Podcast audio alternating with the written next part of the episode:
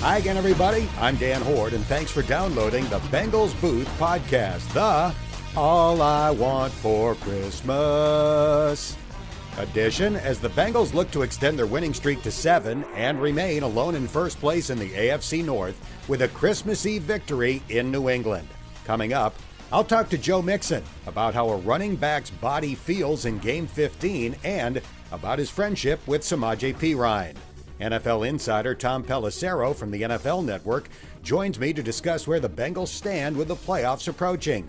And in this week's Know the Foe segment, we'll spend a few minutes with the voice of the New England Patriots, Bob Socci.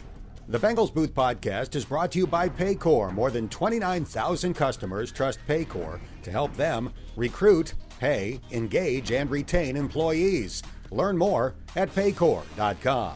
Now, here's a quick reminder that you can have the latest edition of this podcast delivered right to your phone, tablet, or computer by subscribing wherever you get your podcasts. It's the greatest thing since the post office, FedEx, UPS, and anybody that delivers packages. My Christmas shopping started on Monday. Yes, this Monday, as in December 19th. Between the Bengals, UC football, and UC basketball, it's an especially busy time of the year and it's difficult to go shopping. Thankfully, between the internet and the various delivery options, the gifts will be under the tree in time.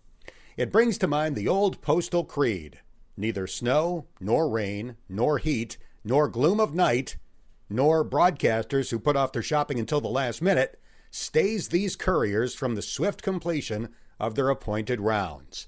Now, let's look ahead to Sunday's game between the 10 and 4 Bengals and the 7 and 7 Patriots.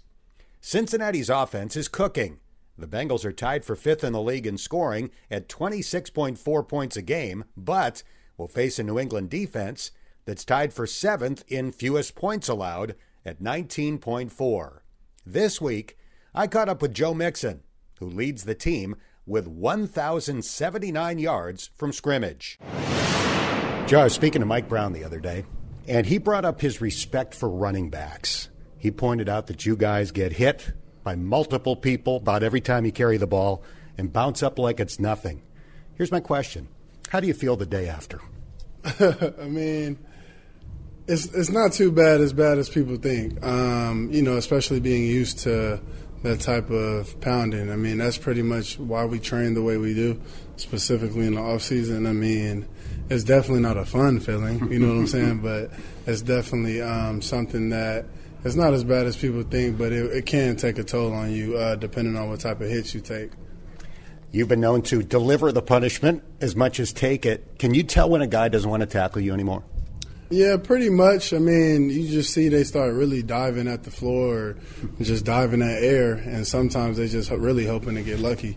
Um, depending on most of the time with the space and opportunity, um, at that point you just try to do whatever you can and make them miss or um, basically make them uh, indecisive on what they really want to do. I mean, obviously, most likely they're going to try to dive at our legs or our knees or ankles, but most of the time, too many. It's not too many DBs that's really going to st- sit there and uh, hit you up top. I know you hate to miss games. You recently had to miss about two and a half games. Mm-hmm. In retrospect, was it a good thing to get a break mm-hmm. at this time of the year? Like you said, as much as you hate to uh, miss him, it was definitely um, good for the long run, um, the body, and I think that um, the guys did a great job, um, especially Perine and Trey and Chris. Them guys did a great job coming in and filling in and just picking up where we left off. And um, I think they did a hell of a job, and I hang my hat. Um, and I'm just you know proud of how they came out and responded. I mean, um, in terms of like for me, uh, it was it was tough, but at the same time, like I said, it was definitely good enough for other um, parts in my body to heal up. So it was definitely good. So following up on that, the Bengals have this running back. I'm not sure if his name is Joe Perine or Samaje Mixon, but he's rushed for 1,095 yards this year. In what ways are two guys better than one? Sometimes when you have that complement back, um, it keeps it keeps the other one fresh. and really keeps both of them fresh. And I think that it's definitely some. It's, it's cool sometimes to be able to have that change of pace back, whether it's a thumper or whether it's a you know a, a, a guy that's going to make somebody miss all the time. Like sometimes that could definitely be very beneficial to both uh, guys. So I think that's um, you know pretty much the biggest thing that you really can get from that. You guys are teammates at Oklahoma, met on a recruiting trip, NFL teammates now for several years. Do you remember your first impressions of Samaje when you met way back in Norman? Yeah, I mean, I remember he. I think he's about 18 years old, and uh, I just remember us both at the spring game, and then I'm like, man, like, I'm like, wait, who is this? And all of a sudden, it was like, okay, that's the other running back. I'm like, okay, that's what's up. But then when I see him, I'm like, damn, that's, it looked like a grown ass man right there. and you know, he just had a big ass beard and just look, really looked like he's somebody dad or somebody uncle. And literally, like you know, he was been, he's been my teammate ever since. And you know, I just loved having that relationship with him. And um, hasn't nothing changed, you know, since we've known each other. It's literally since day one. We're chatting with Joe Mixon. Here comes a tough question for you. In your first year together at Oklahoma, he set the NCAA single game rushing record 427 yards against Kansas. Two years later, you had a game with 263 rushing yards and two touchdowns and 114 receiving yards and three touchdowns. Who had the better individual performance? I mean, I don't know, man. I mean, it's it's kind of hard to um, pinpoint out which individual effort was better. I mean, at the end of the day, they were both um, record-setting numbers. But at the same time, it's just you know depending on what you like. It's all opinionated, you know, depending on what you like as a um, as a runner, or do you like you know mix of both or receiving? Like, it's just, I just think it depends. But I think you know I, I'm definitely I'm a firm believer. Like if you break a, a record that's never been done before, or that's you know been locked in for years I mean, I, I'll give it to him. You know, having a 427, like, that was uh, definitely an incredible moment for him. Like, I, I definitely felt like that was def- definitely special. The correct answer was that's a stupid question. They were both awesome performances. All right, you face the Patriots on Saturday. That's a salty defense, top 10 against the run and against the pass. Mm-hmm. Does anything or anyone jump out when you watch that defense? Mainly, obviously, I mean, you have to go with Matt Judon. Um, he's been a monster since he's since day one he entered the league, and I remember him in his Baltimore days, and I just remember the front that they had. It's like they got all of these All Pros. Like Za'Darius Smith went to Green Bay. Like, I mean, as they had a lot of guys that really was very stout, and that you know they went separate ways, and um, Matt Judon, he went to New England, and ever since he went to New England, like he was even crazier than what he was at Baltimore. So um, he's definitely number one that jumps out on the list. But um, they have they have a very solid defense. Um, like you say, they're top ten in every individual or every stat, you know, with regarding the run and the um, pass. So I think that it's going to be. Um, we got our work cut out for us for sure. But at the end of the day, they do too. So we just got to do whatever we can to go out there and execute, and that's that's the number one you know thing is going out there and executing and winning the game. That's just what it is. Last week in Tampa, the temperature was in the mid 60s. It's probably the last time you'll play in warm weather, unless you make it to the Super Bowl in Arizona. Does the running game gain importance in cold weather games late in the year?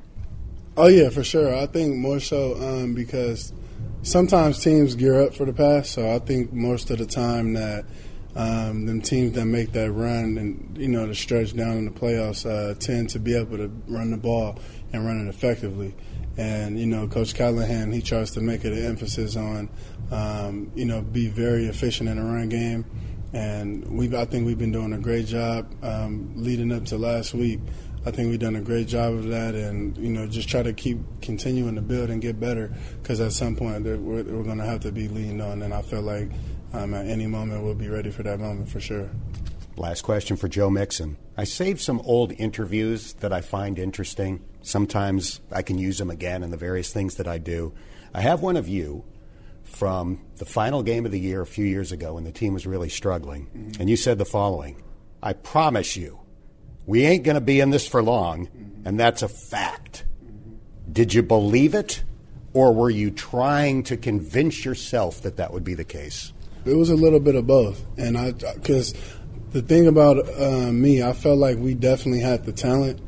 We just had to figure out and find ways to win. And when we got a lot of them guys from winning football teams, I mean, it just made it like it turned the page. And from that point, when we got them guys from winning organizations and guys that's dying to do whatever, you know, to you know do their all to get the job done, um, that's that just it's, that's that changed the tempo.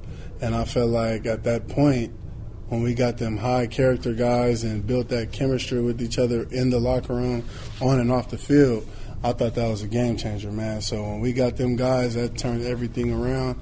And um, you know what I said, that's, that's still true. And you know we just got to do whatever we can to obviously keep building. But I mean, the number one ultimate goal is to you know win that Super Bowl, and I feel like we we're set up and we're in prime position to make that run.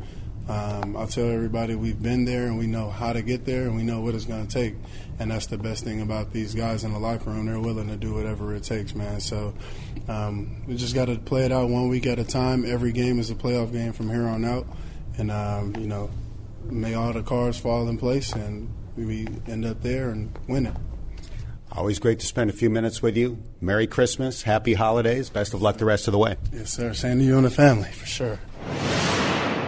Joe needs to average about 93 yards a game over the final three to reach 1,000 yards rushing for the fourth time in his career. The Bengals Booth podcast is brought to you by Bengals Picks and Ultimate Bengals. They're free to play with tickets and signed merchandise up for grabs. Find both inside the Bengals app. And by AltaFiber, future proof fiber internet capable of delivering multi gigabit speeds designed to take your home, business, and community to a new level. Elevate your connection with AltaFiber. The Bengals will not have Sam Hubbard this week. He injured his left calf last Sunday at Tampa Bay, and Tom Pelissero from the NFL Network was the first to report that Sam is likely to miss a few weeks. But the Bengals are hopeful to have him back in time for the playoffs. I spoke to Tom Pelissero about that and much more this week. Tom, the Bengals are on a roll. They've won six straight. They've climbed into sole possession of first place in the AFC North. What stands out to you when you watch the Bengals right now? Well, I think it's just the fact that once again, this team is improving as the season goes on. They went through that patch there where they're a little bit beat up, uh, you know, at wide receiver. Obviously, Ja'Marr Chase was not playing for a stretch here, but now that you're getting a lot healthier here and you've got Joe Mixon back after he missed time uh, with the concussion, you got Chase back. Uh, and that defense just continues to play better and better. That might be the biggest thing. We know all the weapons that the Bengals have on offense with Chase and Mixon, and of course Joe Burrow distributing the football. But it's what that defense that probably doesn't have a lot of names that we talk about on a regular basis on NFL Network. And one of the big names, Trey Hendrickson, being out right now uh, with a wrist injury. The fact that they continue to find ways. They're so good in terms of halftime adjustments. Lou Anarumo deserves a ton of credit uh, for what he's doing with that unit right now. They just look very dangerous right now in all three phases. Tom, you were the first to report that Sam Hubbard is likely to miss a few weeks with the injury that he suffered to his calf. On the defensive end specifically, are those injuries starting to mount? There's no question that they're they're starting to mount. I mean, you take away your top two, um, you know, edge rushers, that's going to impact any team. Again, I, I, would have faith in Lou that he's going to be able to dial some things up and uh, account for some of that. You know, the good news is it does sound like Hubbard uh, should be back for the playoffs. And certainly the hope is that Trey Hendrickson is also back. Uh, so you just got to kind of weather the storm here uh, in the short term and hope you can uh, get after Mac Jones coming up this weekend. You were here in training camp, so you got a firsthand look at the Bengals going into the season. What was your reaction when they started 0 2 and had trouble protecting Joe Burrow? you always, uh, I think, when you talk about the team that played in the Super Bowl the prior year, you always worry about the Super Bowl hangover. Uh, there's a long history. I think people are familiar with the stats about the team that uh, goes to the Super Bowl and doesn't win, and kind of what happens uh, to them after that.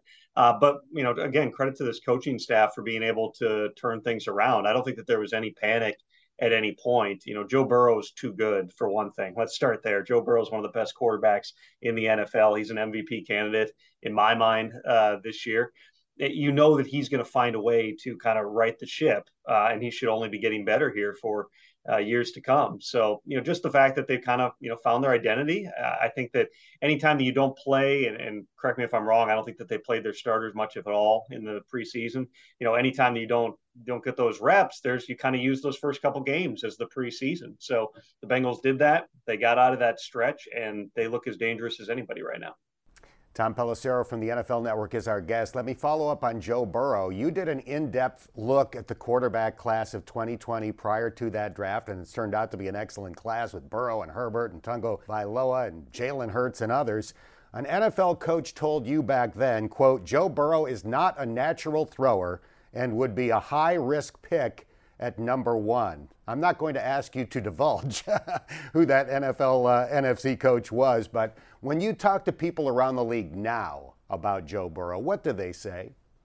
Well, I think that going back to that piece, and I do that every year, and I write the good and bad of everything that coaches and scouts say. So there were plenty of more positive quotes about Joe Burrow in that story as well. But here's the thing Joe Burrow going into his last year at LSU was not regarded as the number one pick. He wasn't regarded as a first round pick. A lot of people had him as a day three pick. And that's just because of what they evaluated in terms of the traits. And you're looking at, you know, the way that he throws the football. Uh, you're looking at the fact that the productivity was not nearly where it was before his uh, final year uh, with the Tigers when he threw 50 touchdown passes and had NFL players everywhere around him and took him to the national title game. Uh, so there's a lot of people who you know were looking at their original evaluations and thinking, okay, are we being swayed by the fact that this guy just had this amazing season with literally NFL players started at almost every spot on that offense? And those are always the things that, that teams have to judge. You know, as scouts, you're looking for traits. When you're coaches, you're looking at the mechanics and you're looking at how somebody uh, throws the football. I think that, you know, in that particular year, you did have some other guys who could have had a claim to being the number one pick. I mean, Justin Herbert, his tape, he was not nearly as productive, but he also played in a terrible offense uh, at Oregon, where they, you know, in big games, they just basically turned him into a running quarterback. They didn't let him throw. And so, you know, you had people who really believed in Herbert and his ability, you know, in terms of the total package, in terms of how he's built and, and the height and the arm strength and all those things. And then Tua didn't check those physical boxes because he's a shorter quarterback. He, he's left handed. Um, you know, he'd been injured a lot, but people, you know, if you were running a certain style of offense, some people really, really like that tape. So I think that was as much it as anything was the fact that, you know, was Burrow far and away in terms of physical traits the guy? No. But I think the other things that you see in that story looking back was he's extremely accurate. He's an extremely fast processor. Leadership traits are off the charts. All those things can make up for what a Peyton Manning or a Tom Brady or other guys might lack. And whether you're Peyton going number one or you're Brady going in the sixth round, um, you know, those guys tend to find a way to rise to the top, and Joe Burrow's doing exactly that. Tom, you're always involved heavily uh, with coverage of the combine and of the draft. Do you think Duke Tobin and his staff get enough credit nationally for the job they've done in building this roster? No, I don't. And I think that Duke is, you know, obviously one of the underrated people. It's a unique setup, of course, in Cincinnati because Mike Brown is, is very involved. The family's very involved in uh, personnel. But, you know, Duke functions on kind of a day to day basis as a general manager type of a role. Uh, you know, they've got a, it's not the biggest scouting staff. The Bengals send their coaches out as much as anybody, probably more than any team in the NFL on scouting trips uh, to kind of fill in uh, some of those gaps. But they've always had a, a unique eye for players. Uh, they've been willing to dig in and, frankly, take some chances at times uh, with players that other teams were not going to touch for a variety of reasons.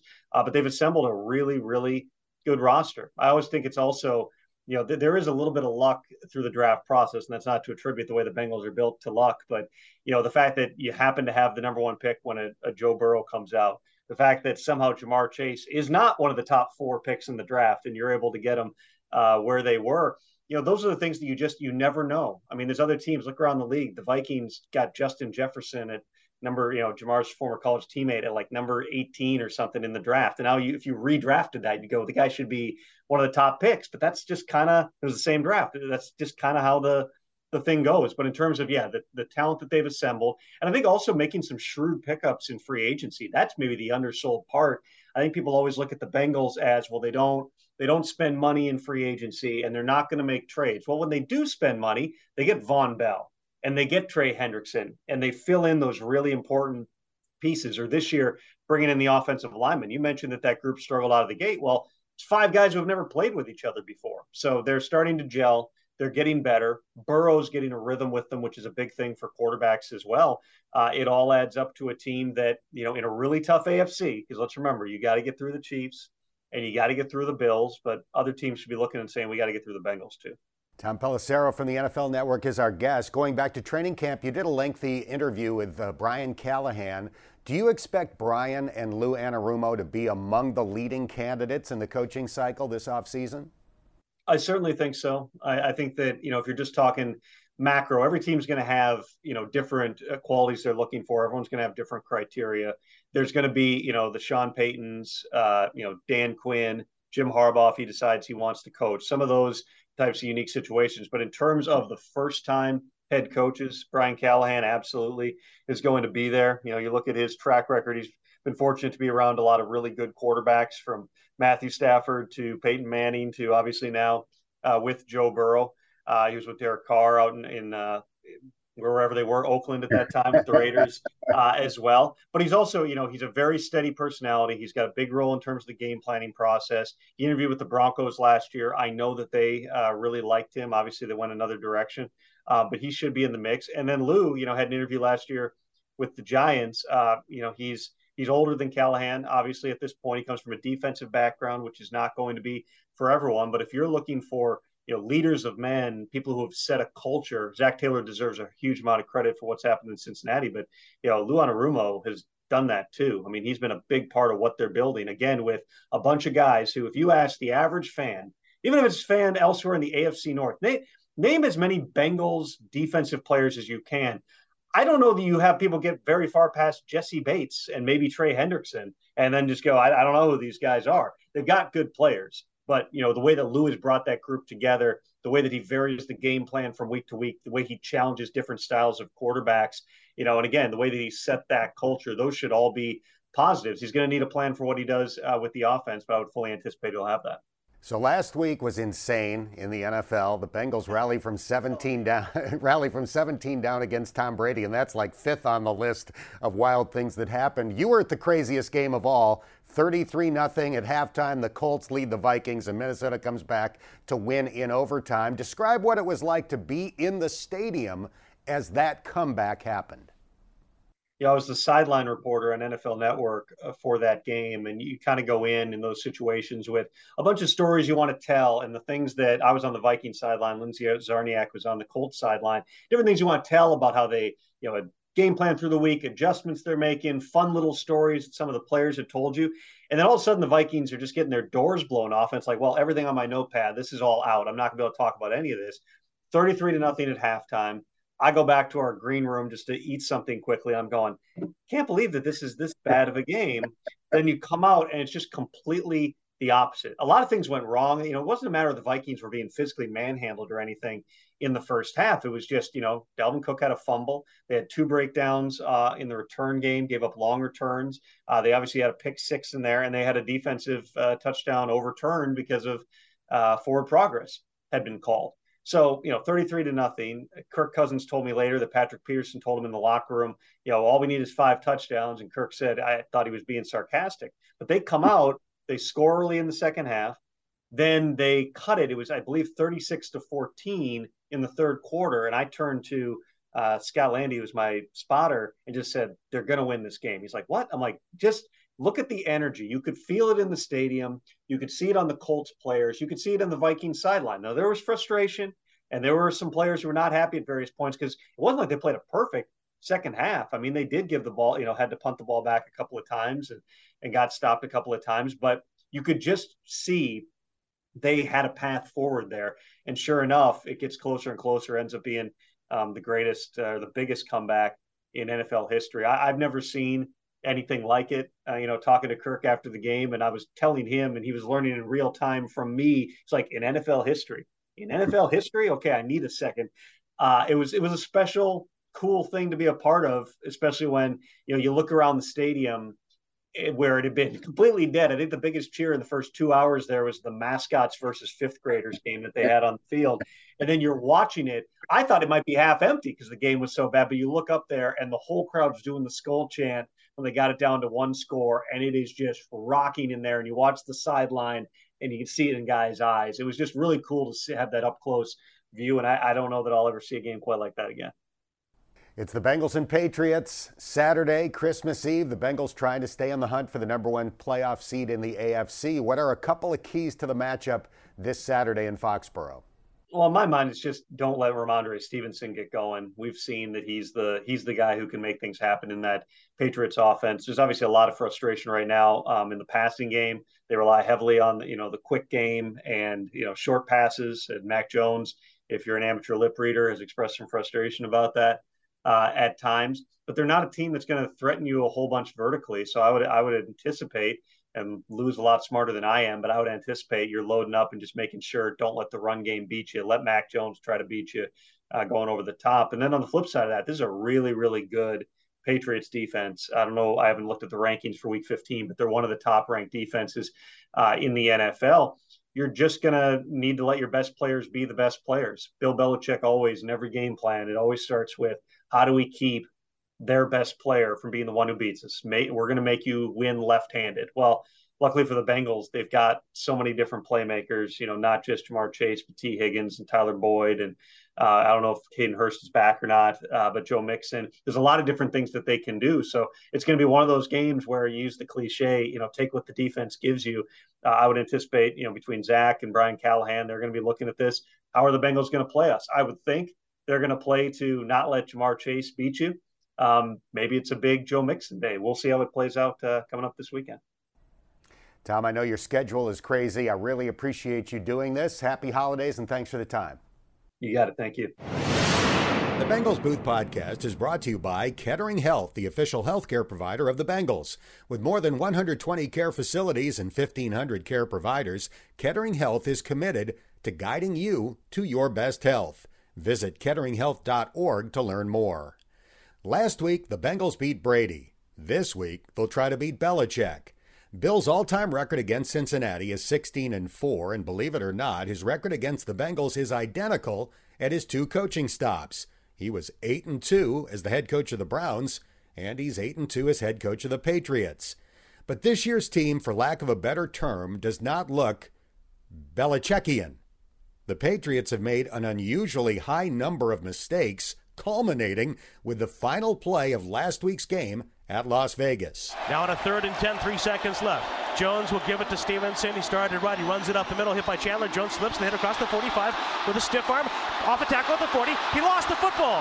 And Jakobi Meyers picks it up. He circles back and he throws it across the field toward oh Mac Jones. God. It's picked up by Chandler Jones. He breaks away to the 30. He runs to the 20. He runs to the 10. He runs to the end zone.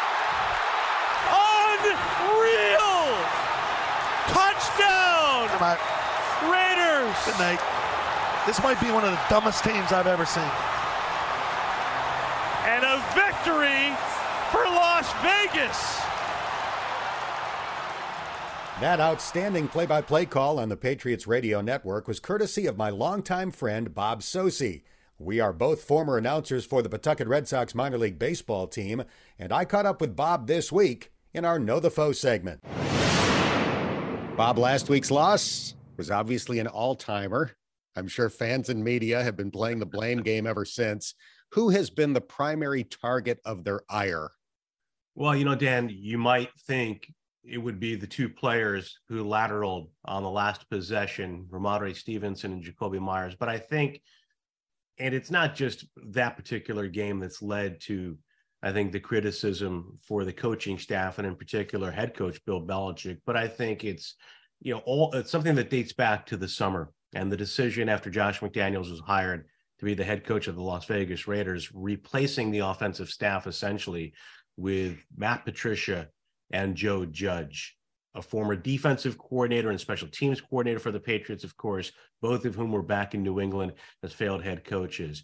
And it has been topic A from spring through summer, and now as we approach winter. And last week's game, you know, was really one that I think pointed out uh, not only you know the, the the problems the Patriots have faced uh, as a team of late, but really all year long in terms of coaching, situational football, uh, the kind of uh, procedural mistakes they've made, the mental errors that are uncharacteristic of what we have become accustomed to with Bill Belichick.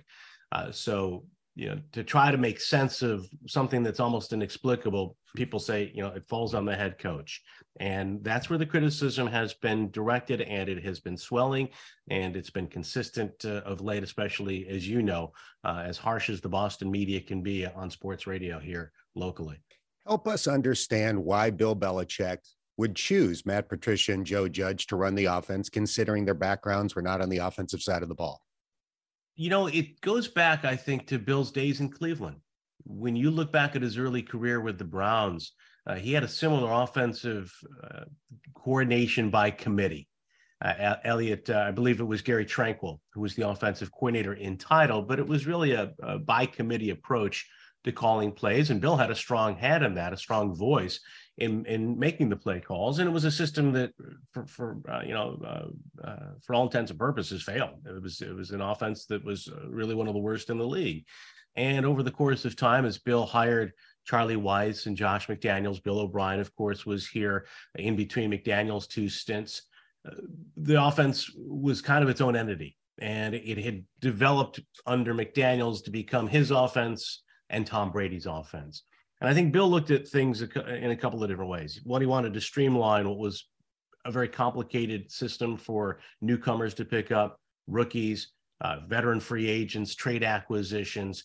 You know, it's it's been well known, well established, and, and, no better example than Chad Ochocinco, for example, the former Bengal who came to New England and never really adapted to the Patriot offensive scheme it's been an offense that was very complex and, and, very difficult to adjust to for a lot of players. Again, whether novices in the NFL or veterans. So Bill wanted to condense things. He wanted to streamline it, make it more simplified. And then on the other hand, he's he'd been losing this succession of young offensive minds to other jobs you know, you look at the Patriots coaching staff in recent years, I mean, as recently as their last Super Bowl champion in 2018, and then compare it to today, or even if you want to take a step or two uh, further back in time, you had Brian Daboll on the same staff as Josh McDaniels on the 2016 Patriots that won Super Bowl 51. And now Daboll, of course, after a great stint in Buffalo as the head coach of the New York Giants. So there's some thought that Bill wanted to kind of guard against, you know, that next young offensive bright mind moving on it, it maintains some continuity in that he's got these long-time lieutenants, guys that are very loyal to him on the staff calling offense. But of course, at, the same time, you know, there, there's this disconnect, and and uh, you know, for a lot of people, it's it's a mind-boggling. Uh, you know situation and it's been that way since day one uh, so you know i think that bill also believes that a good football coach is a good football coach and Bill has had a strong say. You could see it in the goal line situation last week, really in the game against Las Vegas. Bill still has a say now the offense is run. And we've seen him more involved with the offense going back to training camp this year compared to years past when he would be more involved on the defensive side during training camp. We're chatting with the voice of the Patriots, Bob Socci.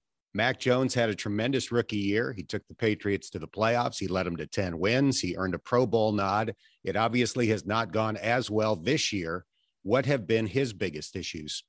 You know, Dan, I think it starts with what we're talking about with regards to the Patriot staff a, a lack of trust, dissonance from the start. There had been, frankly, you know, especially in New England circles, kind of shocking statements, sometimes veiled references to the offense or the lack of input from the quarterback and, and the players back in the summer and it's continued during the course of the season. You've seen his frustrations, his body language the last few weeks, if you've watched the Patriots even casually, let alone closely. And it's been a bad situation. He he has regressed. And I think what's what's tra- transpired is that, you know, early on, a lot of Mac's strengths were diminished. The his his uh, capacity to process, uh, his intelligence, because with this simplified system, a lot was taken out of his hands. And rather than advancing, progressing the offense, they kind of scaled it back. They were conservative last year under McDaniels. They really took them along slowly. But then as the, the season got started this year, eh, rather than going forward and building on that, they went backwards in a sense. And then he started to play poorly and turn the ball over a lot. They also, at the same time, eh, while they wanted to simplify and you know reduce the playbook, they wanted to have more of a downfield uh, threat and they wanted more production on deep throws. and so you know an offense that had long been predicated on taking what the defense gave them you know you know death by a million paper cuts dink and doink in the middle of the field between the hash marks to julian edelman wes welker etc now they're throwing the ball downfield looking for those 50-50 balls to DeVante Parker what he said were going to be 80 20 balls in his favor have been more like 20 80 if that in, in you know tilting toward the defense. And and that i think just started a spiral effect. Mac's mechanics got out of whack. Uh, mind games he gets hurt against the ravens. He's been playing well in that game and then turned the ball over several times late. He gets hit on the final pass attempt of the game for the Patriots. Calais Campbell comes down on his leg, a high ankle sprain.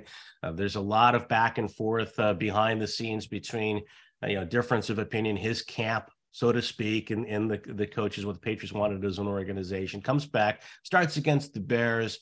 It's awful. Bailey Zappe had started for the Patriots, won back to back games, one road, one home. Uh, and Mac Jones takes the field against the Bears struggles, throws an interception, and he exits to fans chanting "Zappe, Zappe." and it's just it's they've never been able to to get on the same page. They've never been able uh, to kind of regroup in a sense and collect themselves and move forward. Since Zappe played well in those two games, is there much talk about let's give Mac a break, puts Bailey back in there and, and let him reset? Anything along those lines? Oh yeah, there's there there there is quite a bit. I think it's interesting the the consensus on Mac Jones as the future of the Patriots. I think last year there were some detractors, but overall I think the the consensus was on a whole promising quarterback. This could be your franchise quarterback. Some would go so far as to say quarterback for the next 10 years. I heard CBS's Charles Davis say that on a telecast early this season. And after the offense struggles, Mac turns the ball over and Zappe comes in and in an even more simplified attack, frankly, against two beat up defenses at the time. And the, and the Lions were the worst defense, but they were also down several players in their secondary. And they go to Cleveland, and, and the Browns were without Denzel Ward and Jadeveon Clowney. And Zappe plays well, taking nothing away from him. There's an innocence about him. Kid who played at a small school, Houston Baptist, and then one year at Western Kentucky, wide eyed, big smile, you know, shorter than your average NFL quarterback and he comes in and he plays great after this kid from Alabama who hmm. in the offseason started to make a lot more appearances and uh, started showing up on your television a lot more and, and uh, you know you go back to the discord that was uh, evident in in the summer people started to sour on on Mac frankly particularly in the media here and in, in Boston, once the conversation starts, particularly between the hours of two and six on the lead sports station in town, you know, everybody takes their cues from that. And so when Zappe comes in, he plays well. Then Mac comes, you know, comes back from his injury, uh, you know, turns it over against the Bears. You know, the, the the chants get louder. I think Belichick a couple of weeks later kind of quieted the talk. Mac played better. The Patriots won some games, but now there's, I think, a lot more conjecture again. Should they turn to Zappe? I think people have watched Mac's uh, demonstrative nature on the field, and and whereas I think there was a sympathetic audience for him, Dan, frankly, because people recognize you, know the the the the the the faults in the whole approach, the whole operation of the offense. Now they're saying, and I and I'm I'm kind of subscribed to this as well. Look, you got to go out and play, and and enough. You can't show up your coaches. You can't constantly gesticulate on the field the way he has been of late. It's become more noticeable. Certainly, the cameras are on him all the time. We're chatting with the voice of the Patriots, Bob Socci. I'll admit, I didn't know that much about second year running back Rhamondre Stevenson. He's closing in a thousand yards. He leads the Patriots in catches with 60. How good yeah. is Stevenson? Uh, he's very good. Yeah, he's very good. It's the first time I think that the Patriots have really had a featured back since the former Bengal, Corey Dillon, where you could say, this is their bell cow. This is the guy that is going to be out there for the bulk of the snap. And it wasn't designed that way. It wasn't planned that way. Damien Harris has been beat up. Uh, he was their leading rusher from a year ago. The guy's had 20 career touchdowns, 15 of them last season to tie a franchise record, uh, second in the league. But Harris banged up. Stevenson, more of a presence. Also, James White. Uh, re- retired after a hip injury last year, tried to come back, retired before the season started. And so Stevenson not only winds up being your primary ball carrier, an almost exclusive ball carrier, because behind him and Harris, you had two rookies, one of whom from the FCS level who weren't ready, the other of whom had a fumbling issue in the preseason. So they didn't trust him. He was on the practice squad. So Rhamondre's not only carrying the ball most of the time, now he becomes your top running back option in the passing game. And as you might have heard Vance Joseph, the defensive coordinator for the Arizona Cardinals, say last week, this, the, the offense is called a lot like a defensive coach would call it a lot of screen passes. And against his Cardinals, the Patriots called a dozen screens. So that's involved Stevenson a lot in the passing game. He's a terrific player. Great find for them, I think, in the draft. I won't say that he's going to be the best Oklahoma running back on the field on Saturday. But I think it's going to be a lot closer than most people would have ever expected. So the offense has struggled. The defense is excellent. Top 10 against the pass, top 10 against the run, seventh and fewest points allowed. Let's start up front. Matthew Judon and Josh Uche. Is that as good as any pass rushing duo in the NFL? Well, statistically, uh, you know, they were the first two pass rushers uh, to reach double figures in sacks on the same team. Inuche's really come on of late. Now, there's a qualifier, Dan. A lot of the defensive statistics, frankly, were inflated against, frankly, bad quarterback play. Sam Ehlinger, for example, for the Colts, Zach Wilson for the Jets before they turn things over to Mike White. So, in in in in context, I think people have to keep that in mind. Uh, Judon went, went quiet late last year. Uh, he had 12 and a half sacks, Pro Bowl season, no production in the last four games. And he didn't show up on the stat sheet, 50 plus snaps against the Raiders. So it's going to be interesting to see how he plays this week against a much better offensive line, a, a far better uh, offense, frankly. And, and they're going to need him to, to stand a chance, I think, in this game against the Bengals. Uche is a terrific athlete, an explosive player. He was utilized by Don Brown as the defensive coordinator at Michigan as strictly a pass rusher, situational guy. Came into the NFL, and the Patriots his first year played him off the ball. Didn't have a chance really just to put his hand down and rush the quarterback. That's not what a Patriots defensive end typically does. You got to be able to, to, do all the facets of their defensive uh, scheme set the edge, play against the run, cover in the flat, drop in coverage and he struggled with that. And then he got hurt in his second year. This season, he's been healthy. Like I said, I think that athleticism has showed up of late. And they've been helped out too, frankly, by Davon Godchaux. It's been good for them as a defensive tackle. Teams have definitely made an effort to double team him.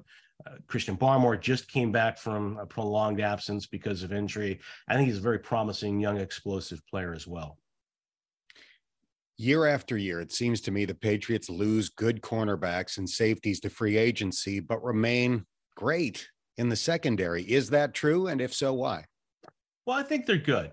Yeah, uh, certainly uh, Jonathan Jones has been a, a, a, good cornerback this year, and I think a lot of it, Dan, frankly, is, is, is schematics. What they do sometimes to confuse quarterbacks with their coverages, and uh, you know the the marriage of their fronts and, and coverages. Now, I think the secondaries will been a lot better than people anticipated at the cornerback position. Jalen Mills has been hurt, and that that's been costly for them. I think these last couple of weeks dealing with a groin injury. Jack Jones is a, a cornerback that they took, a guy with some red flags coming out of college. He was at USC first, then at Arizona State. The Patriots got him as a mid-round pick, and he's gotten off to a good start. He missed last week's game because of a knee injury. Marcus Jones, who is one of the most dynamic players that I've seen in a Patriots uniform in my 10 years in, in, terms of his overall athletic ability. He's a triple threat. We've seen him return a punt to win a game against the Jets. We have seen him on offense uh, against the Bills take a pass 48 yards with his first NFL NFL uh, his first pro touch uh, for a score. And then defensively, the last couple weeks, he's played very, very well against some very, very good receivers, including Davante Adams and the Raiders very good at, at, the safety position. That's the deepest position, the most experienced position. I think Kyle Dugger is a young player that uh, you know there's a lot to like about. He's a foundational piece for them. Maybe not as good in coverage as some of the other uh, you know contemporaries around the league that he has, but in terms of physicality and and just a knack for making plays, he's really had a good season for them. And then there's Devin McCourty quarterbacks at all, and I think that's a big key that easily gets overlooked because he doesn't show up as much on the stat sheet as well. Even though he's got 30 plus interceptions over his long career, but he's a guy that directs things and I think keeps everybody on the same page back there. Final thing for Bob Socci. I think a lot of us are wondering how the Patriots are going to bounce back? If they're going to bounce back from what happened last week, it seems like it could go one of two ways. Either you spiral after a loss of that nature and that magnitude, or you rally, you're embarrassed, you're still in the playoff hunt, you come back strong. Do you have a feeling for what the Patriots are going to look like on Sunday or Saturday, I, I should say? Yeah, Dan, you know, I, I I don't have a feeling, I have a fear. I would say a concern about how this team is going to bounce back. You know, it's funny. I've had the infamy of, as I understand it, calling the two walk-off plays in NFL history that involved multiple mul- multiple laterals to win or lose a game. One was in Miami in 2018, the hook and lateral play by the Dolphins to beat the Patriots in Miami, and then of course last week's play. Well, the 2018 team was led by Tom Brady and a number of other veteran players, and they bounced back and they won the Super Bowl with Rob Gronkowski and Julian Edelman and a very, very good defense uh, led by Stephon Gilmore. Uh, as you know, one of the top defensive players in the league at that time. You know, be, a year before he became Defensive Player of the Year. Well, they shut down the Rams. They win the Super Bowl. They bounce back very nicely. This team, it, it's not the same old Patriots. You got a lot of new guys on this team, as I kind of alluded to, or, or even uh, you know described directly a, a bit earlier in the conversation. There's been a lot of grousing. There's been some disconnect and you know some would say dissension. I mean, you had offensive players opening questioning the openly questioning the coaching staff after the Bills game a couple of weeks ago. So that doesn't portend very well for a strong rebound for the Patriots. They have three games left, all against very good teams: Miami at home and then Buffalo. Uh, their their playoff chances are still alive, but it's it's between slim and none. Let's face it you know, for them to win all three of those games and, and really stand a legitimate chance of, of doing anything in the postseason. Uh, so, it, you know, it, it's a game they have to have. I think there's so many questions about them going into the offseason, and these next three weeks are going to determine whether, you know, the questions uh, increase uh, or some of them are answered or the, you know, the chorus gets louder here that distinction of calling the two game ending plays featuring multilaterals is an interesting one. And you called them both great. As I told you in a text, I can't imagine somebody calling last week's finish any better than you did. So kudos on that. And I'm looking forward to our Pawtucket Red Sox reunion on Saturday in Foxborough. Well, I really appreciate that uh, because uh, you call everything great as well. Dan, Dan, thanks so much. That's going to do it for this episode of the Bengals Booth Podcast, presented by Kettering Health, the official healthcare provider of the Bengals by Bengals Picks and Ultimate Bengals. They're free to play with tickets and signed merchandise up for grabs. By Paycor, the official HR software provider of the Bengals. And by AltaFiber, future proof fiber internet. Elevate your connection with AltaFiber. If you haven't done so already, please subscribe to this podcast, and if you have a minute, give it a rating or share a comment. That helps more Bengals fans find us. I'm Dan Hoard, and thanks for listening to the Bengals Booth Podcast.